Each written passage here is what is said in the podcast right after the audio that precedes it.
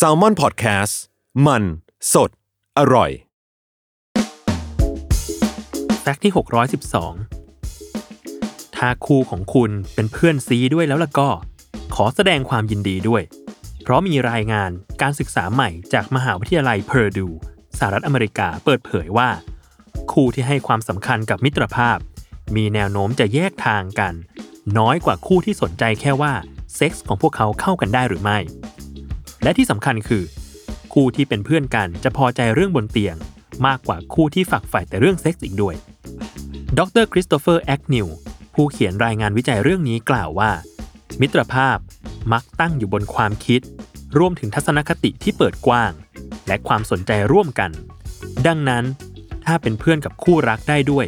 ก็จะทำให้เปิดกว้างเรื่องความปรารถนาของคุณมากขึ้น และรู้สึกได้รับการเติมเต็มเรื่องเซ็กส์มากขึ้นอีกด้วย นอกจากนี้ รายงานวิจัยยังได้ให้ข้อเสนอแนะที่น่าสนใจอีกด้วยว่า แล้วจะทำอย่างไร ถึงจะประคับประคองมิตรภาพกับคนรักในแบบฉบับฉันเพื่อนเอาไว้ได้อย่างมั่นคงและสม่ำเสมอคำตอบคือ เริ่มจากทั้งคู่ต้องรู้จักอภัยกันและกันให้เป็น ให้ความสำคัญและรับฟังเรื่องของอีกฝั่งก่อนเรื่องของตัวเองเสมอ ถ้าเรื่องไหนที่ไม่แน่ใจ